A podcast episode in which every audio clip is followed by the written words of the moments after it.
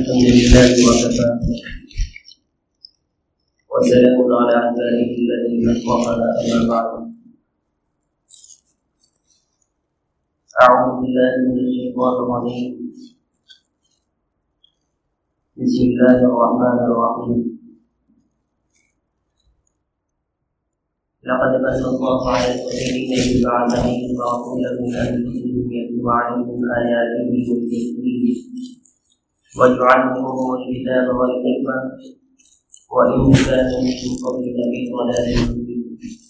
صدق الله العظيم. تمام تعلیم اللہ رب العالمین کے جس نے کائنات عالم کو وجود بخشا. اور درود و کلام ہو آقا محمد عربی صلی اللہ علیہ وسلم پر۔ جن کے صدقے میں یہ کائنات بنی اور کروڑوں بردنی اور بردنی نالی ہو دیگر انبیاء و صدیقین شہداء و صالحین، علماء اور طالبین صوفیاء کرام اور مبلغین نظام پر، جنہوں نے واضحی اور تعلیم اور لوگ کو ہم تک پہنچانے میں کوئی قدر نہیں چھوڑی حمد فلاح کے بعد اور اپنے مقدمین کے حق میں دعا کے بعد میں اپنے اصل عنوان کی طرف آتا ہوں۔ گزشتہ جمعہ جی میں نے آپ حضرات کے سامنے نبوت سے ہجرت تک کے اخبار ذکر کیے تھے، لیکن ابھی وہ مکمل نہیں ہوئے اسی لیے اس کو مکمل کرنا چاہتا ہوں۔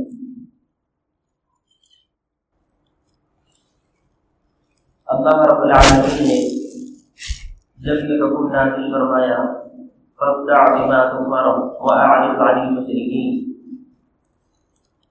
کہ اب آپ چپکے چپکے خفیہ طریقے پر دعوت دینے کے بجائے کھلم کھلا عالم اعلان دعوت دیا دیجیے تو نبی کریم صلی اللہ علیہ وسلم نے اعلان نبوت کے لیے حکیمانہ درد اور طریقہ اختیار کیا۔ وہ حکیمانہ درد اور طریقہ کیا تھا؟ نبی اکرم صلی اللہ علیہ وسلم پہاڑ کی چوٹی پر چڑھ گئے۔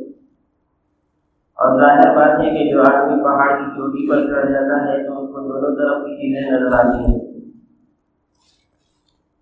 وہ یعنی عمل کے ذریعے سے اللہ کے نبی علیہ السلام نے لوگوں کو بتایا کہ دیکھو میں پہاڑ کی چوٹی پر ہوں اور تم پہاڑ کے دامن میں ہو۔ تمہیں صرف ایک طرف کی چیزیں نظر آ رہی ہیں اور مجھے ہر طرف کی چیزیں نظر آ رہی ہیں۔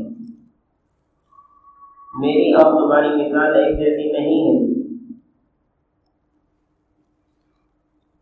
میرے پاس وہی آتی ہے، تمہارے پاس وہی نہیں آتی۔ اور تمہاری نظر محسوسات کی حد تک محدود ہے۔ اور میری نظر غیریات پر بھی ہے۔ جنت کے بارے میں بھی مجھے معلوم ہے۔ دوزخ کے بارے میں بھی میں جانتا ہوں۔ اللہ کے بارے میں بھی مجھے علم ہے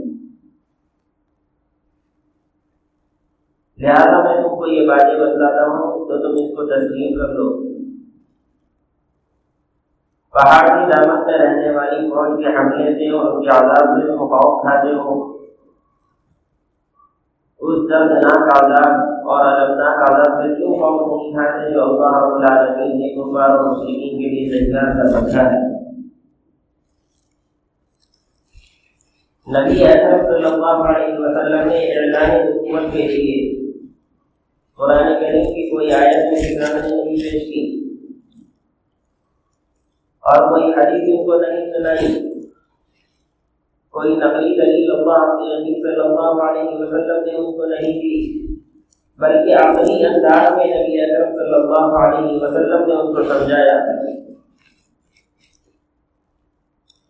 مثال کے طور پر ہماری مسجد کے بازو میں جو پہاڑ ہے، ہم اس کے دامن میں اس وقت میں بیٹھے ہوئے ہیں۔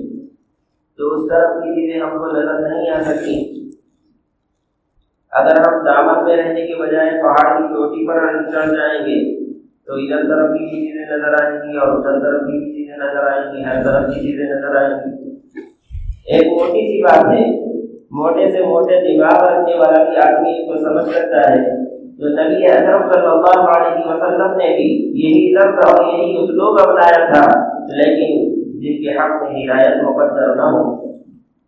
اور جن کے آنکھوں پر پردہ پڑ چکا ہو۔ اور جن کے قلوب واقع ہو چکے ہوں اور جن کے حق میں ہدایت مقدر نہ ہو، ان کو ہدایت کون دے سکتا ہے؟ یہ تو کفار اور مشرقین تھے، دیگر لوگ تھے۔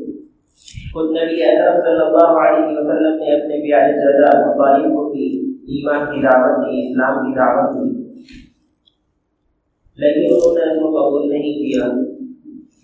اور اللہ رب العالمین نے فرمایا انك لا تهدي من احببت ولكن الله يهدي من يشاء آپ جس کو چاہتے ہیں اس کو ہدایت نہیں دے سکتے، بلکہ جس کو میں چاہوں گا، اس کو میں ہدایت دوں گا۔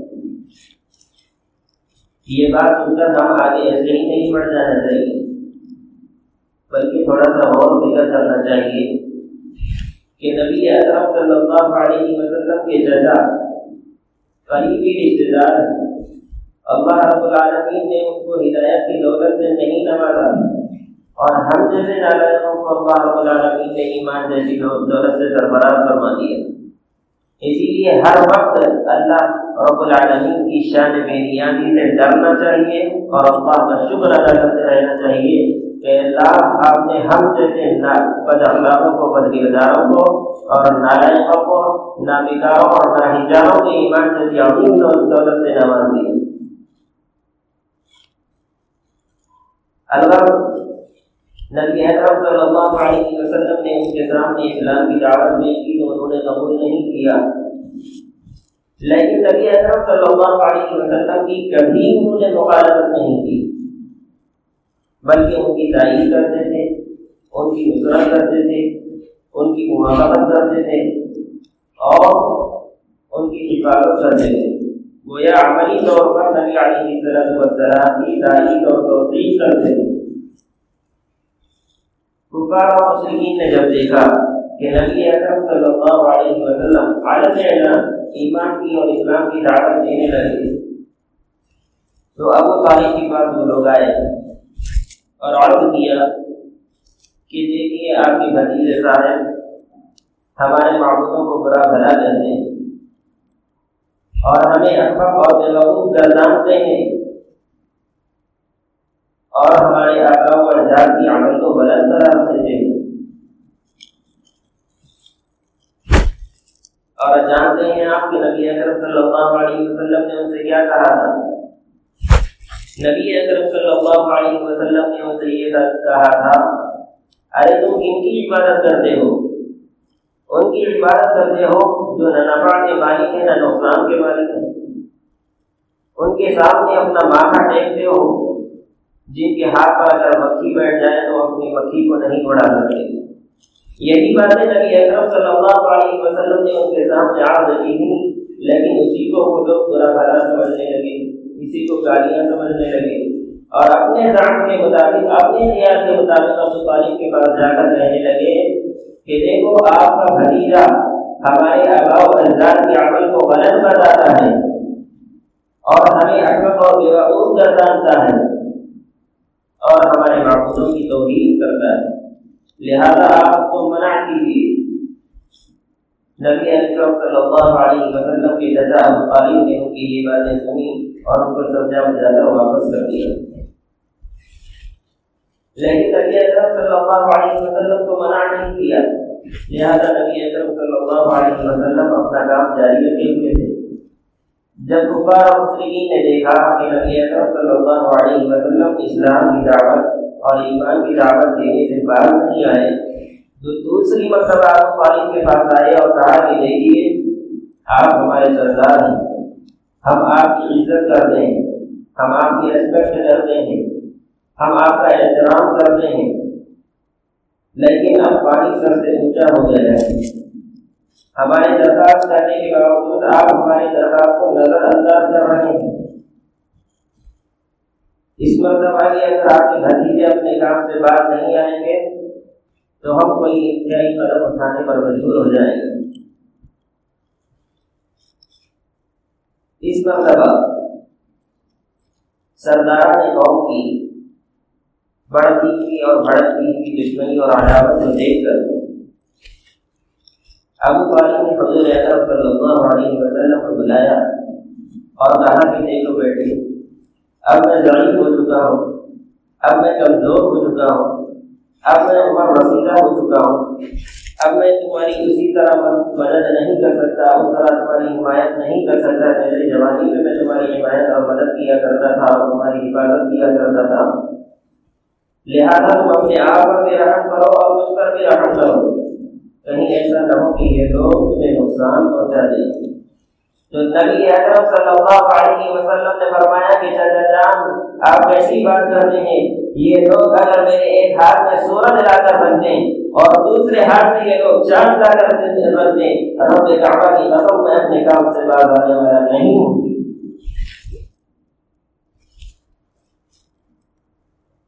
نبی اکرم صلی اللہ علیہ وسلم کے اس حوصلے کو جب ابو طالب نے دیکھا، اس جذبے کو دیکھا، تو کہا کہ بیٹے، تم کو جو چاہ کرنا ہو کر لو۔ میں تم کو منع نہیں کروں گا اور مجھ سے جتنا ہو سکے میں تمہاری حفاظت کروں گا اور تمہاری تعریف اور نصرت کروں گا۔ تیسری مرتبہ ابو طالب کے بعد سردار قوم آئے اور کہا کہ دو مرتبہ ہم آپ کے پاس آ چکے ہیں اور آپ کے پاس درخواست کر چکے ہیں، لیکن آپ ہماری درخواست کو نظر انداز کر سکتے ہیں، کر دیتے ہیں۔ ایسا معلوم ہوتا ہے کہ آپ اپنے سمجھدار، نوجوان اور مددگار بھتیجے کے جدا ہو جانے اور اس کے فراق کے اندیشے کی وجہ سے آپ اس کو منع نہیں کرتے۔ تو ہم نے ایک طریقہ یہ اختیار کیا ہے کہ ہم نے اپنے ساتھ ایک سمجھدار ہو نہار حسین اور نبی مددگار عرب کا ایک بچہ آپ کی خدمت میں لایا ہے۔ آپ اس بچے کو لے لیجیے اور محمد کو ہمارے حوالے کر دیجیے ابو طالب کا چہرہ غصے سے لال پیلا ہو گیا۔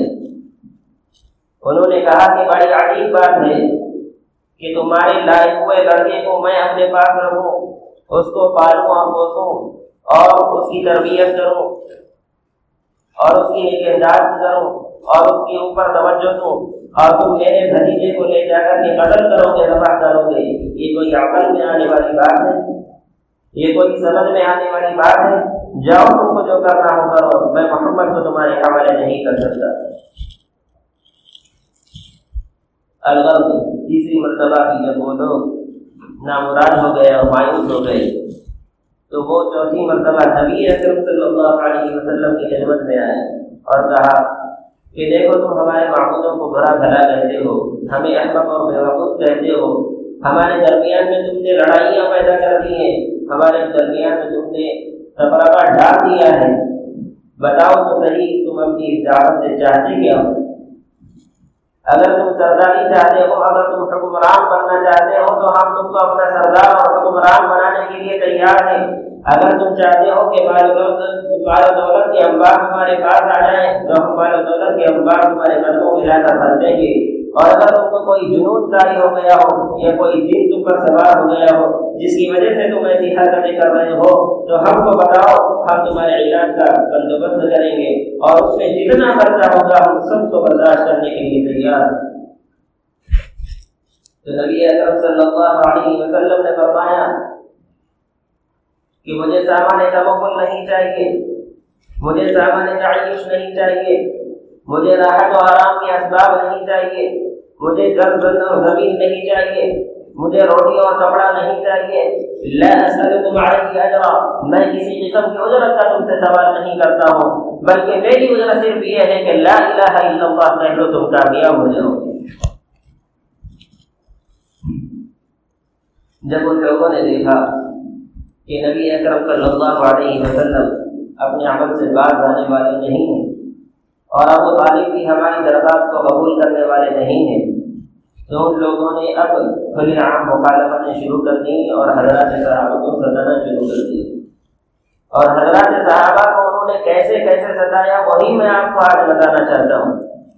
حضور حضرت صلی اللہ علیہ وسلم اور نبی اکرم صلی اللہ علیہ وسلم نے دین کی دعوت اور اسلام کی اشاعت کے لیے جس قدر قربانیاں دی اور جس قدر انہوں نے مشقتیں برداشت کی رب کعبہ کی قسم، ان کا تحمل کرنا تو دور کی بات، ان کو برداشت کرنا تو دور کی بات، ان کا تصور کرنا بھی ہم جیسے نارائقوں کے لیے دشوار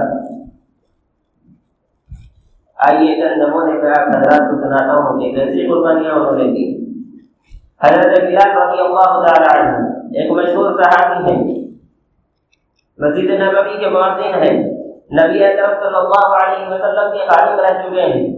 اسلام لانے سے پہلے ایک کافر کے غلام تھے۔ اس وقت میں ان کو جب اسلام لائے تو بڑی مشقتیں اٹھانی پڑی۔ ربیہ بن حلب جو بہت زیادہ کٹر اور سخت مخالف تھا مسلمانوں کا وہ ان کو طرح طرح کی علیتیں دیتا تھا تکلیفیں دیتا تھا۔ دوپہر کے وقت میں، ترتیب کے ریت میں عرب کے صحرا میں ان کو برہنا کر کے لٹا دیتا تھا اور ان کے سینے پر چٹان کر دیا کرتا تھا تاکہ وہ حرکت نہ کر سکیں، دائیں بائیں نہ پلٹ سکیں۔ اور کہتا تھا کہ اسی طرح تڑپ تڑپ کر مر جاؤ یا پھر اسلام سے مل جاؤ۔ حضرت بلال رضی اللہ تعالی عنہ اس وقت میں بھی احد احد کا نعرہ لگاتے تھے اور کہتے تھے کہ اللہ کے سوا کوئی معبود نہیں۔ اللہ ہی ایک معبود ہے، اس کے علاوہ کوئی معبود نہیں ہے۔ احد احد کا نعرہ جب وہ لگا دے، تو اس جملے کی وجہ سے اور زیادہ ان کو اذیتیں دی جاتی تھی۔ رات میں ان کو زنجیروں میں جکڑ دیا جاتا تھا اور صبح میں ان کے زخموں پر نمک باشی کی جاتی تھی۔ اور ان کو مزید تکلیفیں دی جاتی تھی اذیتیں دینے والے اپنی پوری قوت اور پوری توانائی صرف کر دیتے تھے، ان کو تکلیفیں دینے میں اور تکلیفیں دیتے دیتے خود تھک جاتے تھے۔ کبھی امیہ بن خلف کا نمبر آتا تھا، کبھی ابو جہل کا نمبر آتا تھا، کبھی کسی اور کا نمبر آتا تھا۔ اور کہتے تھے کہ تڑپ تڑپ کر اسی حال میں بڑھ جاؤ، یا اسلام سے گر جاؤ تو حضرت بلال رضی اللہ تعالیٰ عنہ، جو سے ایمانی کے ساتھ فرماتے تھے کہ تم مجھے مار مار کر میری جسم سے میری جان نکال سکتے ہو، لیکن رب کعبہ کی قسم، تم میرے دل سے میرا ایمان نہیں نکال سکتے۔ آگے بڑھی حضرت خبر بن عرب رضی اللہ تعالیٰ عنہ سے لکھی یہ بھی ان حضرات کی فہرست میں داخل ہیں۔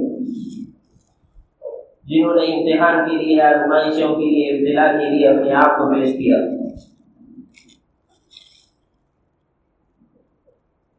لوہے کی زرا پہنا کر ان کو دھوپ میں ڈال دیا جاتا تھا۔ اس کی حرارت اور تبیش کی وجہ سے وہ پسینے میں سلابور ہو جاتے تھے اور آگ کے انگاروں پر ڈال کر ان کو گھسیٹا جاتا تھا۔ شروع میں وہ ایک کافرہ کے غلام تھے۔ جب اس کو معلوم ہوا کہ حضرت عباد نارد حضور صلی اللہ علیہ وسلم کی خدمت میں جاتے ہیں اور ان کے پاس حاضر ہوتے ہیں اور ان سے مریاب ہوتے ہیں، تو اس نے لوہے کو دا، اس نے لوہے کو گرم کر کے آپ کے سر کو داغنا شروع کر دیا۔ حضرت عمر رضی اللہ تعالی عنہ کا زمانہ ہے۔ حضرت عمر رضی اللہ عنہ نے حضرت خباب کی طرف کو بلایا اور کہا کہ آپ نے ابتدائی اسلام کے کچھ احوال سناؤ تو انہوں نے احوال سنانے کے بجائے اپنے جسم سے کپڑا ہٹایا اور اپنی قبر دکھائی۔ تو حضرت عمر رضی اللہ تعالیٰ عنہ نے فرمایا کہ اللہ اکبر، ایسی قبر تو میں نے کبھی کسی کی نہیں دیکھی۔ تو حضرت عباس بن عرب نے فرمایا کہ مجھے آگ کے انگاروں میں ڈال کر گھسیٹا جاتا تھا، جس کی وجہ سے میرے جسم سے خون نکلنا شروع ہو جاتا تھا اور میری چربی گل جاتی تھی، جس کی وجہ سے آگ بھی بچ جایا کرتی تھی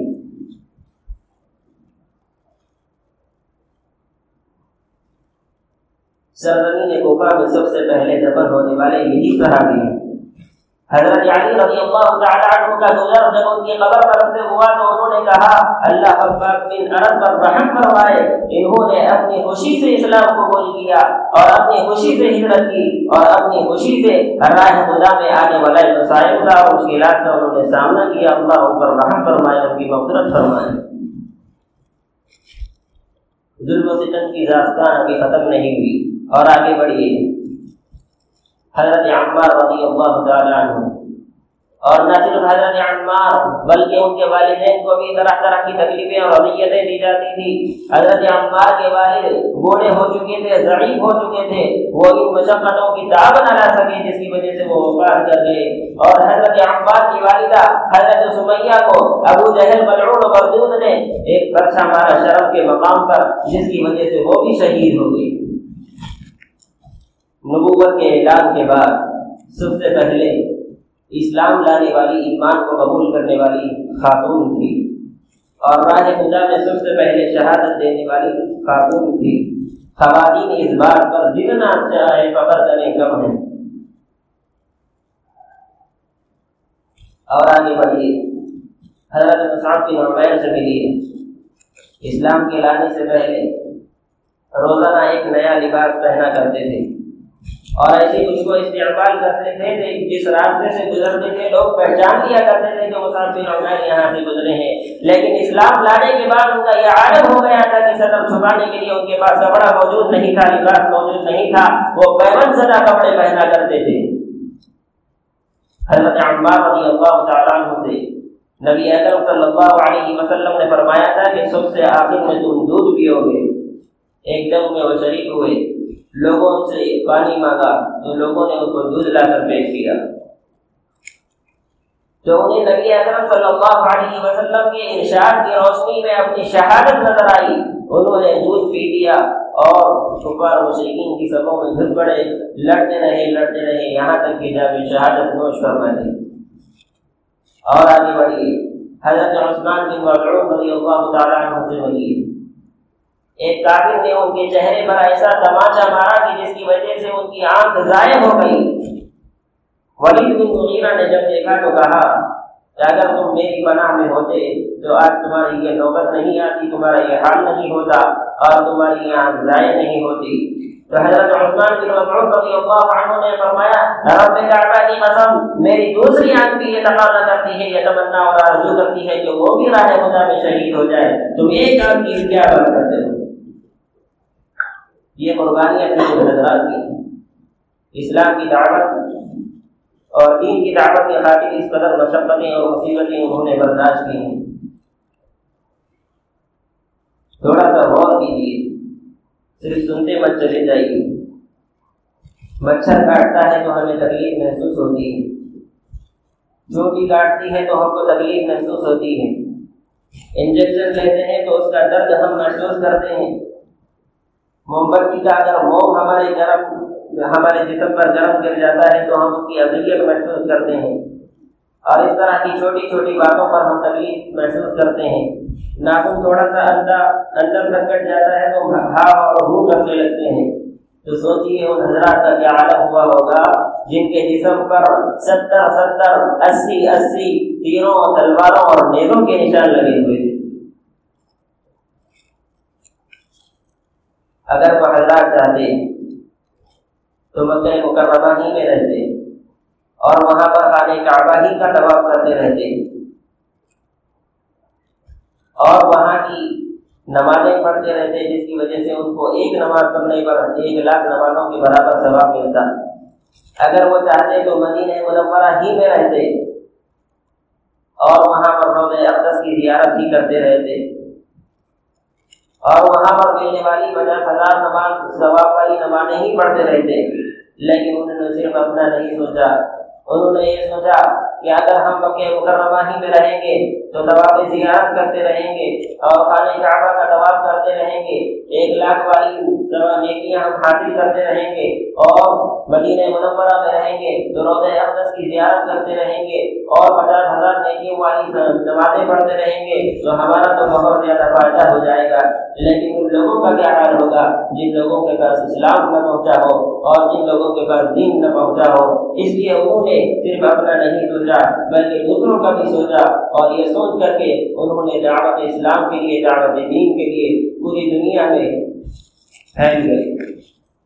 سچی بات یہ ہے کہ حضور اقدس صلی اللہ علیہ وسلم اور حضرات صحابہ نے دین کی دعوت اور اسلام کی اشاعت کے خاطر جس قدر مشقتیں اٹھائی ہیں، ان کا تحمل کرنا تو دور کی بات، ان کا تصور کرنا بھی ہم جیسے نارائنوں کے لیے دشمن ہے۔ کم از کم ہم اتنا تو کرنا چاہیے کہ جو اسلام جو اسلام، جو دین اور جو ایمان، انہوں نے قربانیاں دے کر ہم تک پہنچایا ہے، ہم اس کو محفوظ نظر میں کر آئندہ نسلوں تک پہنچا دیں۔ اللہ تعالیٰ ہمیں کہنے سننے سے زیادہ عمل کی توفیق عطا فرمائیں وآخر دعوانا الحمدللہ رب العالمین۔